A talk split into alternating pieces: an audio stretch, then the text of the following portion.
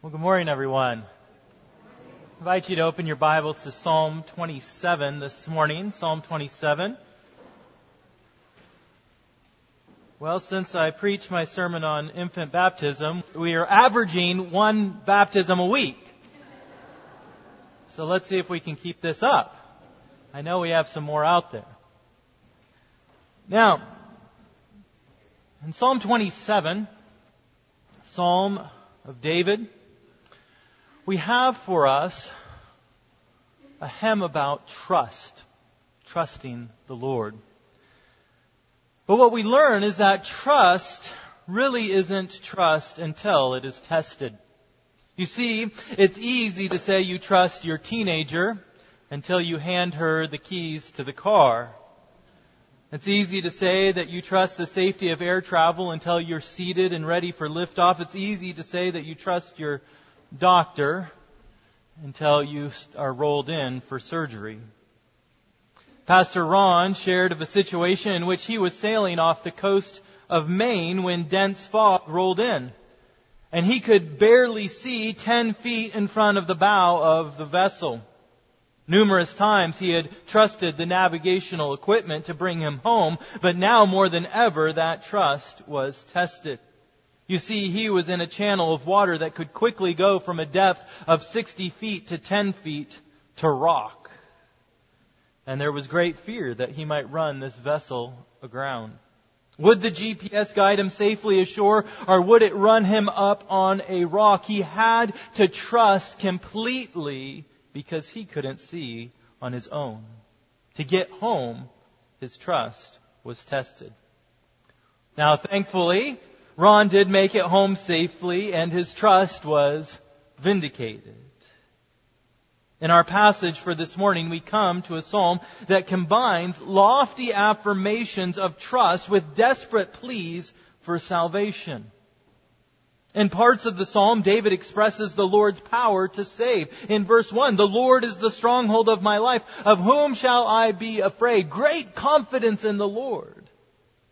Yet in other places he calls out to the Lord to save him. Cast me uh, not off, forsake me not, O God of my salvation.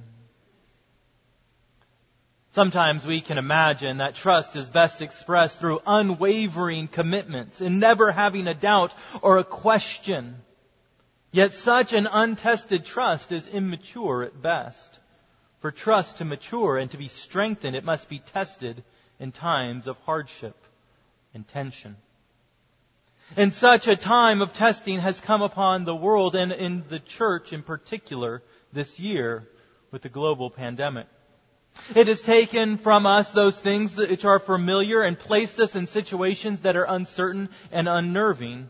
It has raised stress levels over finances, over government spending, over government overreach.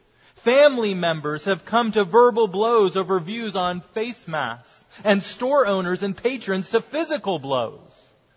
The tension has overflowed into the streets of our cities with endless protests nightly turning into riots and looting. The violent crime rates throughout major cities is on the rise. Our police and institutions in which we once looked to for stability and order are being daily undermined. And in the midst of all of this, we cannot gather freely for worship. We're limited in what we can do. Our Sunday school classes remain online. Our Wednesday night gatherings have been canceled for the fall. In the very time that we need the encouragement and support of one another, we are precluded from this very activity. It is a time of testing, a testing of our trust in the Lord. However, as much as it feels as though things are out of control, they are not. All that is uncertain and fearful to us is known and designed by the Lord.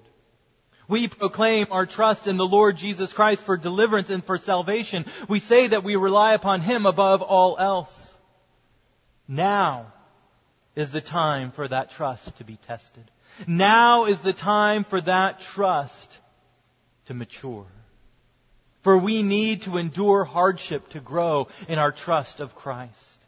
I know that you wanted all of this to be over by now, but the Lord has purposes in this time, and He is training and molding and refining His people. We need our trust to be tested so that we might know more fully the salvation of Christ. So how will we endure this hardship? How will we trust in this time of trouble? Three things I want you to see in our text as we read through it this morning. To trust in times of trouble, we must seek the Lord's presence. We must plead for the Lord's protection. And we must wait for the Lord's salvation. So hear now the word of the Lord, Psalm 27. The Lord is my light and my salvation. Whom shall I fear? The Lord is the stronghold of my life. Of whom shall I be afraid? When evildoers assail me to eat up my flesh, my adversaries and foes, it is they who stumble and fall. Though an army encamp against me, my heart shall not fear. Though war arise against me, yet I will be confident. One thing have I asked of the Lord, that will I seek after, that I may dwell in the house of the Lord all the days of my life, to gaze upon the beauty of the Lord and to inquire in his temple. For he will hide me in his shelter in the day of trouble. He will conceal me under the cover of his tent. He will lift me high upon a rock. And now my head shall be lifted up above my enemies all around me. And I will offer in his tent sacrifices with shouts of joy. I will sing and make melody to the Lord. Hear, O Lord, when I cry aloud. Be gracious to me and answer me. You have said, seek my face. My heart says to you, your face, Lord, do I seek. Hide not your face from me. Turn not your servant away in anger. O you who have been my help, cast me not off. Forsake me not, O God of my salvation. For my father and my mother have forsaken me, but the Lord will take me in. Teach me your way, O Lord, and lead me on a level path because of my enemies. Give me not up to the will of my adversaries, our false witnesses, for false witnesses have arisen against me, and they breathe out violence. I believe that I shall look upon the goodness of the Lord in the land of the living. Wait for the Lord, be strong, and let your heart take courage. Wait for the Lord. The grass withers and the flower fades, but the word of the Lord remains forever. Let us pray. Oh, Father God, we come to you now in this time this time of trouble and uncertainty, and we are so thankful that you have given to us your word. Your word that has no errors. Your word that is so clear. Your word that is so sufficient for all that we need for life and for life everlasting. And so we offer ourselves to you now in this time we ask, O God, that by the power of your Spirit you would anoint the preaching of your word and that you would move in our hearts in such a way that you would take our blind eyes and that you would open them, that you would take our deaf ears and that you would make them hear clearly your word, that we might truly trust you in times of trouble. We pray this through Christ's holy name. Amen.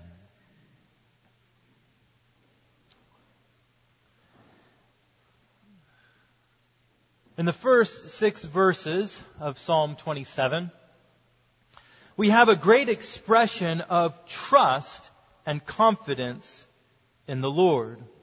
In particular, we see in verses 1 through 3 an expression of great trust. There we see three affirmations of the Lord's work in the life of those who trust in Him. You can look down, you see the Lord is called my light, my salvation the stronghold of my life. Now, light is seen in contrast to darkness. When the lights are out, fear creeps in. A serene woodland can become a frightful forest when the sun goes down. And in the midst of a world filled with darkness, the Lord brings light. He also brings salvation or deliverance, as the psalm says. When enemies seek to bring you down, the psalmist says that they will be the one who stumble and fall. They will dig a pit for you to fall into, but the Lord will cause them to fall into their own trap. And the Lord is a stronghold. He is a place of refuge, a hiding place from the storms of life. And therefore, those who trust in the Lord need not fear. For in the midst of all the hardships that we face in this life, we can be confident because the Lord will give light and salvation and protection. Nevertheless, how do we come to know this truth in our own hearts? David has great confidence. He even says that he is confident in the Lord. But it is one thing to proclaim that the Lord is the stronghold of your life. It is quite another experience to know this truth. The psalmist has expressed great trust in the Lord, but how was that trust formed? Look at verse 4. I think that this is the key to the confidence that David expresses. He says in verse 4, One thing have I asked of the Lord, that I will seek after, that I may dwell in the house of the Lord all the days of my life, to gaze upon the beauty of the Lord, and to inquire in his temple. Here is the first thing that we must pursue in our days of trouble the presence of the Lord. Here is the secret to great confidence in the Lord, to seek after the Lord, to gaze upon His beauty, to inquire before Him. You see, when times are hard, they, as they are, have been for so many of us recently, we must set ourselves to seeking after the presence of the Lord that we might gaze upon His beauty when life is complicated and rushed, when troubles seem to pile one on top of another, it's easy to put aside the daily disciplines of seeking after the Lord. It is tempting to turn to other sources for light and salvation and protection. But we must join our hearts with that of David in our times of hardship and frustration and say, this one thing, this one thing I would ask of you, O Lord. Not that my troubles would go away, not that I would have financial security, not that things would go back to normal, no, but that I may gaze upon your beauty in the time of my trouble, O Lord. In days of trouble, to know the Lord as light and salvation, to have great confidence and trust, you need to spend time seeking after Him. Time seeking after Him to seek, to gaze, to inquire are not momentary endeavors, not 30 second prayers to check them off of your daily to-do list. To seek, to gaze, to inquire are time commitments. You need to take the time to seek after the Lord in His Word. You need to read and meditate and think over His truth. You need to gaze upon His beauty in prayer. When we gaze, we allow our eyes to linger, absorbing and pondering all the glory and grace of who God is to us in the Lord Jesus Christ. One of the many things that I love about having a little baby in the house again is how they gaze. To have little Josephine look up into my eyes don't try and win a staring contest with an infant because they will just stare forever and ever into the eyes of their parents. And doctors say that this is very important. Babies, infants, they need for their own emotional well-being to gaze into the, their parents' eyes. They need to spend time looking because it teaches them what it means to be in relationship. It teaches them emotional intelligence. What it means to be loved and what it means to be secure. And this is what we need as well in times of trouble. We need to gaze into the face of our God that we might gain intelligence into how He loves us so that we might have a deeper and stronger relationship with the Lord that we would trust Him. Are you in a time of great hardship and trouble? To walk through this time with trust in the Lord, you need to seek after His presence. You must go to His Word and read it daily and deeply. You must go to the Lord in prayer, laying out before Him all of your desires and needs. You must go to the Lord in humility, seeking guidance and direction. And then you will be able to say with confidence, as the Psalm says in verses 5 through 6, For He will hide me in the shelter in the day of trouble. He will conceal me under the cover of his tent. He will lift me high upon a rock. And now my head shall be lifted up above my enemies all around me, and I will offer in his tent sacrifices with shouts of joy. I will sing and make melody to the Lord. How do we say that? We say that out of a heart that has gazed upon the beauty of the Lord and knows him as our Father. So, first, we must seek the Lord's presence in our time of hardship and trouble. The second thing that we see is that to mature in our trust of the Lord is that we must plead for the Lord's protection. We must plead for the Lord's protection. Look at verses 7 through 10 of our text. They say, Hear, O Lord, when I cry aloud. Be gracious to me and answer me. You have said, Seek my face. My heart says to you, Your face, O Lord, do I seek. Hide not your face from me. Turn not your servant away in anger. O you who have been my help, cast me not off. Forsake me not, O God of my salvation. For my father and my mother have forsaken me, but the Lord will take me in. Here we see a dramatic shift in the tone of the psalm. As we just saw in the first six verses, David is speaking about the character of the Lord and how he has sought the Lord in times of trouble. There's great confidence and reassurance and stability in the first six verses. But now, as we start in verse seven, David is calling out to the Lord personally. He is no longer speaking about the Lord, he is speaking to the Lord. He is addressing the Lord directly, pleading for protection and deliverance. Listen to this tone. Hear, O Lord. Answer me. Hide not your face from me. Cast me not off. Forsake me not. When we find ourselves in times of trouble, we must plead with the Lord to deliver us from our hardship with great confidence that He will respond. Throughout His Word, the Lord has given us gracious promises concerning prayer, and He continually invites us to call out to Him, to plead to Him through our prayers.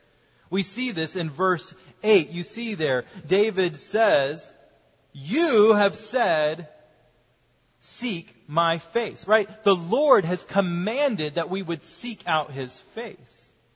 The Lord Jesus taught us in the Sermon on the Mount, Ask and it will be given to you. Seek and you will find. Knock and the door will be open to you. For everyone who asks receives. And the one who seeks finds, and to the one who knocks it will be open. Or which one of you, if his son asks for bread, will give him a stone? Or if he asks for a fish, we'll give him a serpent? If you then, who are evil, know how to give good gifts to your children, how much more will your Father who is in heaven give good things to those who ask him? You see, the Lord desires for you to ask Him for deliverance and help in your time of need. He continually invites us into His presence. He will never forsake you or cast you off, as David says. Even his father and his mother might forsake him, but the Lord's connection, the Lord's relationship, the Lord's love for David is such that he will never forsake him. And when you find yourself in times of trouble, when you are young, it was natural for you to call out to your parents, right? When we're in desperate times, we want the comfort of one whom we trust, that they will care for our needs. However, what this psalm is teaching us is that the Lord is even more reliable than any parent. He is more caring and compassionate than your mother. He is more strong and reassuring than your father. So when you are in times of trouble, call out to, plead with the Lord. In what struggle or hardship have you found yourself recently? What has overcome you with grief or anxiety or fear? It can be very discouraging. It can become almost unbearable. And so plead with the Lord. Call out to the Lord persistently and patiently. Come before His throne. There is no shame in pleading with the Lord. Some might say, well, this seems childish or weak to show that you have a need. I feel like I need to come to the Lord with everything put together. I need to come with lofty speech and, and all of my ducks in a row. That is not how the Lord wants you to come. He wants you to come with your need. He wants you to come with your hardship. He wants you to come with your depravity. The Lord is not there to receive from you. He calls you, He invites you to come into His presence that He might fill up the need that you have.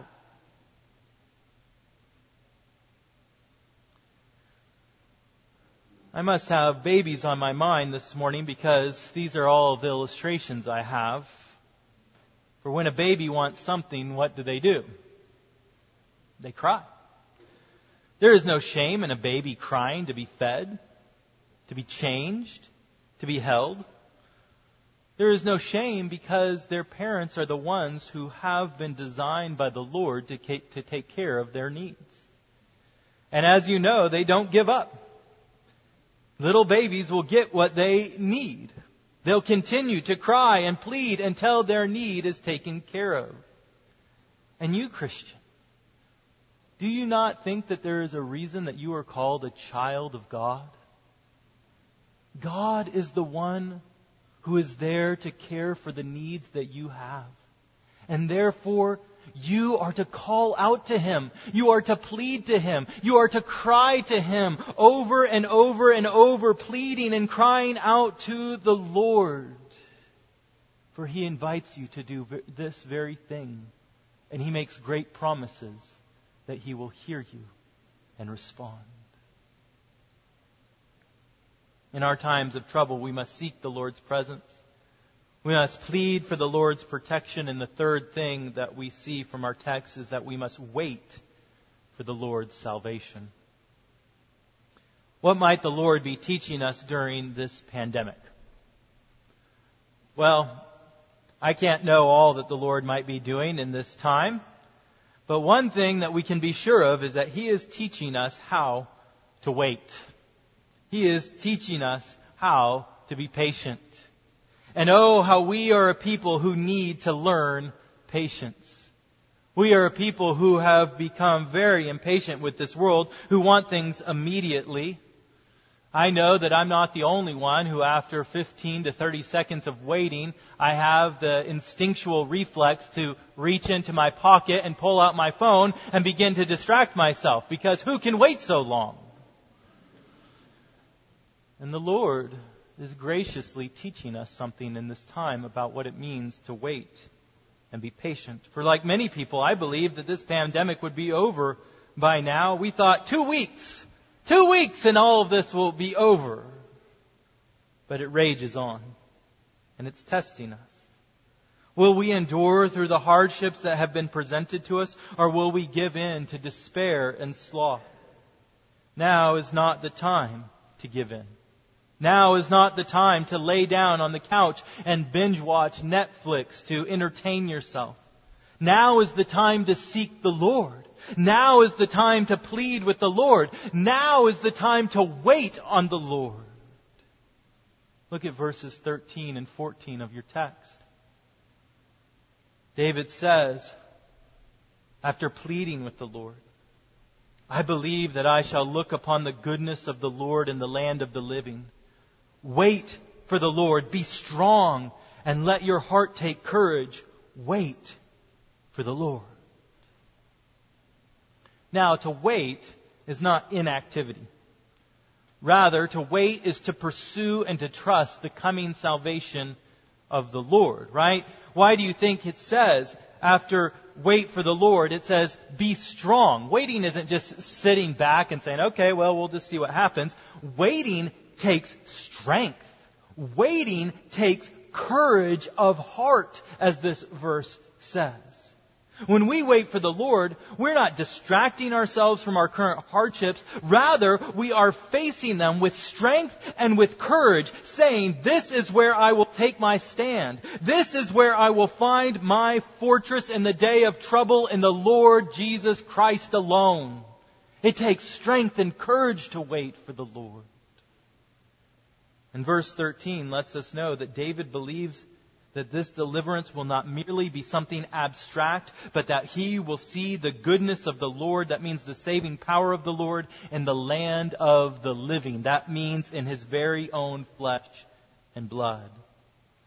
David's confidence and trust is such that he believes that he will not die by the hands of his enemies, but that he will see, he will experience the deliverance of God Almighty while he lives but we must wait for it with confidence and courage and strength.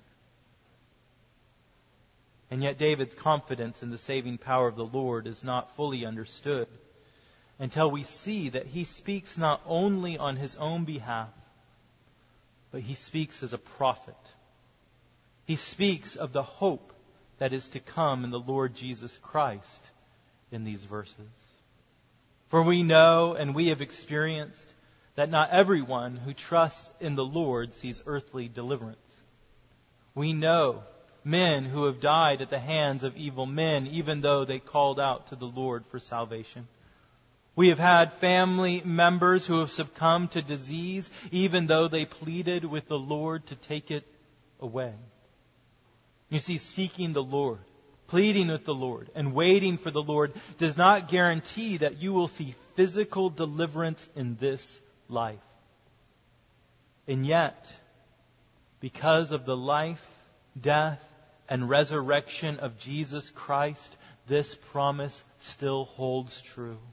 It does mean that you will see the goodness of the Lord in the land of the living.